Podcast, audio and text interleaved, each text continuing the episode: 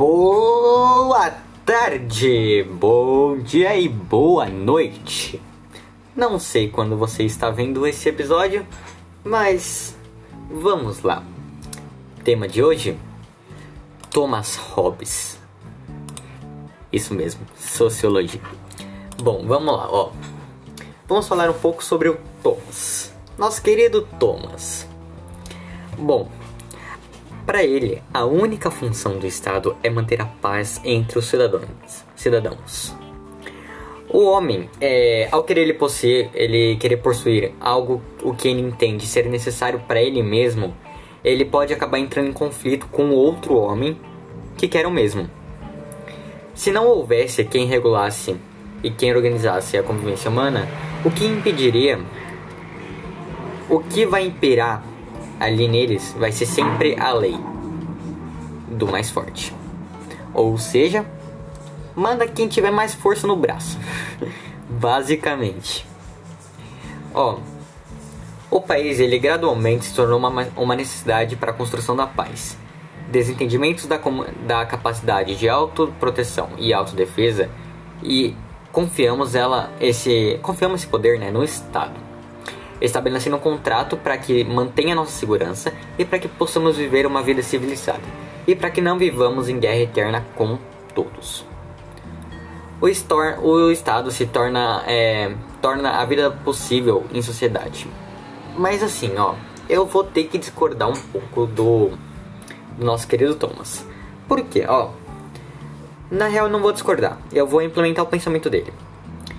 O Estado é necessário Porém, atualmente, eu vou fazer uma correlação com atualmente. Atualmente, ele está se sobrepondo demais aos indivíduos, onde apenas o Estado toma decisão e o homem ele não tem mais voz. Apenas o Estado. O Estado se tornou absoluto. O Estado teria que ser algo para mediar e não para se tornar totalmente absoluto. Então, né?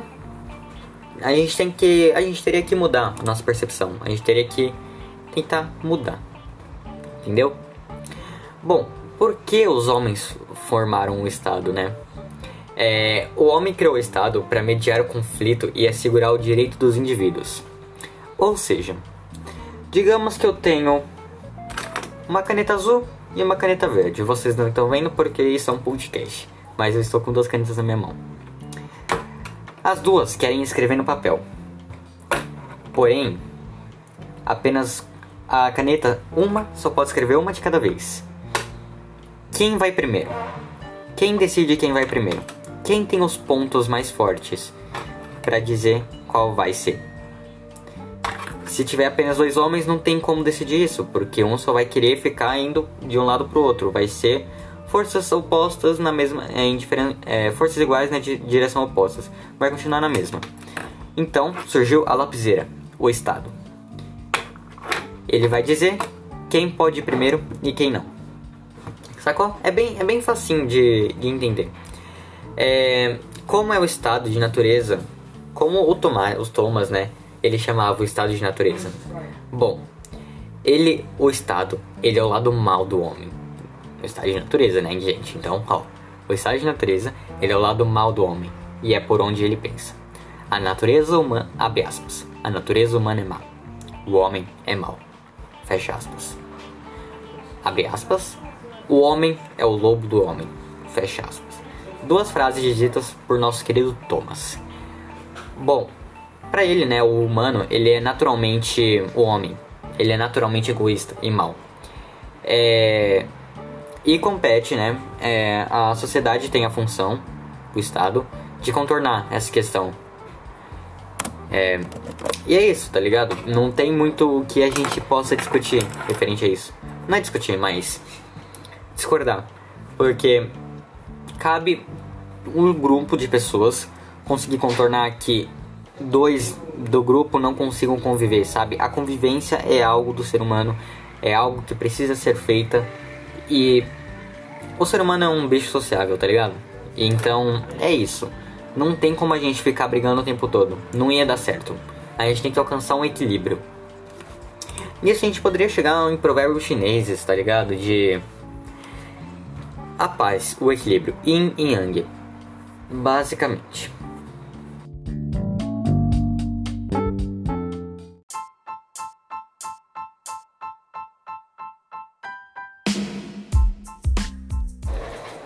Vamos continuar o nosso papo muito interessante.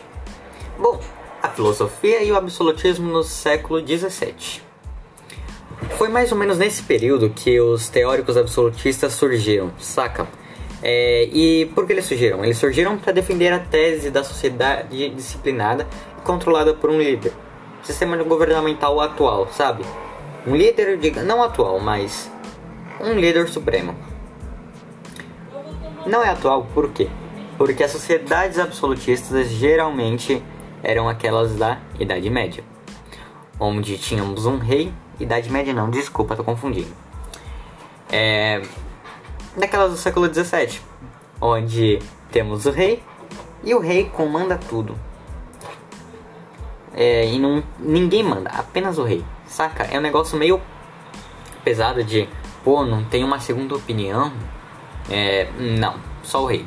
Se o rei decidir que hoje é feriado, vai ser feriado. Se o rei decidir que todos devem ir pra rua de camiseta amarela, todos devem ir pra rua de camiseta amarela. Ordem absoluta. O Tomás, o nosso querido Thomas, ele foi um dos teóricos mais radicais do absolutismo. O que, que ele fez para ele ser tão radical? Ele propôs um pacto político que, para que os humanos vivam em harmonia, deve abrir mão de seus direitos e transferi-los para um Estado soberano, cujo papel é restringir o poder da humanidade no Estado natural. O que é o Estado natural? Volte um pouquinho no nosso podcast que você vai ver. Mentira, eu vou falar pra você. O Estado natural é nada mais, nada mais, nada menos que o lado mal do homem. É o que ele pensa. Então ele vai restringir esse tipo de pensamento. Dessa forma, o nosso querido Thomas, Thomas Hobbes você escolhe. Legitimou a existência do poder real ao provar que as pessoas não viveriam no caos em cenas de guerra. Bom, qual foi a contribuição de um cara chamado Montesquieu? Montesquieu. E o sujeitinho feio, hein? Olha, cara, vale falar que, pô, feião, bicho, hein?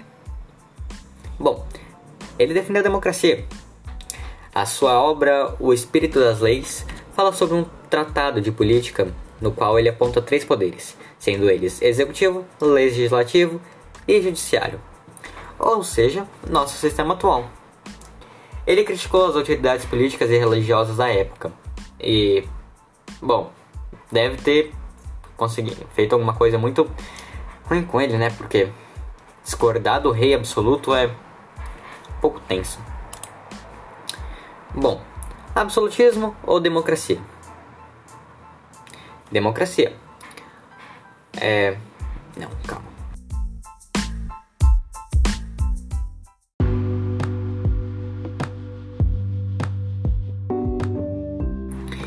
E como já disse, né? O Montesquieu ele era a favor da democracia.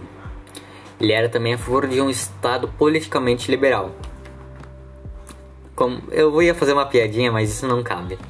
É, onde a lei atuasse junto com o cidadão e o Estado. Ele era completamente contra o poder despótico, poder absoluto, né? Concentrados na mão de um tirano. Ele defendia a liberdade e a vida dos direitos políticos do cidadão. Ó, a questão do liberal é um negócio que a gente vê muito, que é muito criticado hoje em dia. É, a gente poderia citar quem é liberal? Arthur Duval, Kim Kataguiri. Eles são mal vistos por algumas pessoas, bem vistos por outras, mas questão, aí a gente vai entrar naquele lance que a gente está discutindo, né, atualmente em sala de aula. Para você que não não é da minha sala, vou explicar aqui. A gente estava falando sobre questão de tornar político como um time de futebol, sabe? É, e eu vi esse negócio no num podcast recente, no Flow Podcast, sobre o, o MV Bill. Acho que é assim o nome dele. É, que ele falava sobre isso também. E é muito interessante porque, pô, a gente tá se tornando doentio, cara. Onde já pensou que político é idolatrado? Não faz sentido, não faz o menor sentido, saca? Mas não vamos estender muito esse assunto, porque senão não vai condizer com a ideia do podcast. Bom, eu espero que vocês tenham gostado desse monólogo, novamente. É, eu acho muito interessante essa falação, sabe? De conhecer outra pessoa, conhecer um pensador antigo, ver que os temas se correlacionam com atualmente. É um negócio bizarro, mas muito interessante. É, eu espero que vocês vejam dessa forma. E até o próximo. Até um próximo episódio, na qual eu irei falar sobre outro assunto. Até mais.